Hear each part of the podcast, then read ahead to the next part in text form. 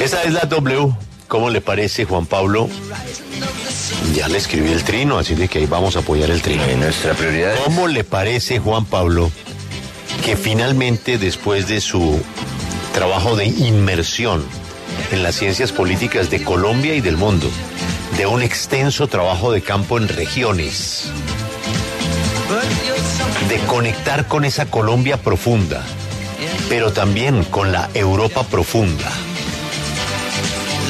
A partir de hoy, regresa don Lucas Pombo. ¡Oh! El No hombre puede del. No, buena noticia. Regresa, sí, pero regresa esa prisa media. Ah, Es ah nuestro ¿cómo- concepto. pero ¿cómo así? ¿Cómo así? Está por Pero, encima. pero va a estar aquí en W Ah. Radio. Sí, pero nosotros somos O de a raticos, ¿cómo así? nosotros somos un capítulo, Ah, un capítulo. una página nomás capítulos. dentro de ese gran libro.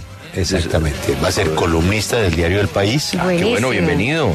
y además va a tener una novedosa sección en el tema de, de videos y en el área digital. Muy bueno.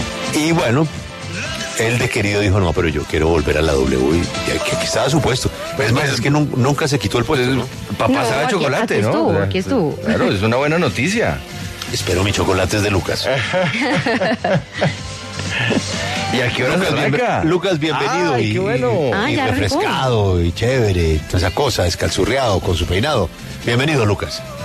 Muchas gracias Julio, aquí emocionado con esta nueva etapa y, viendo lo que, lo que pasó el, el domingo y usted que hablaba de daticos, daticos del ah, preconteo de las elecciones presidenciales y el aumento clave que llevó a Gustavo Petro a la presidencia de la República. Le cuento, por ejemplo, la distancia eh, que sumó en votos Gustavo Petro en algunos de los departamentos más importantes del país. Usted sabe que ese era el reto, el famoso techo, romper el famoso techo de los votos.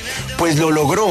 Entre la primera y la segunda vuelta hubo una diferencia de 12 puntos en el Atlántico, de 11 puntos y medio en Bogotá, de 11.3 puntos en Caldas y de 11 puntos en San Andrés. Solo en Bogotá, Julio, el eh, senador Petro sumó entre primera y segunda vuelta 484 mil votos.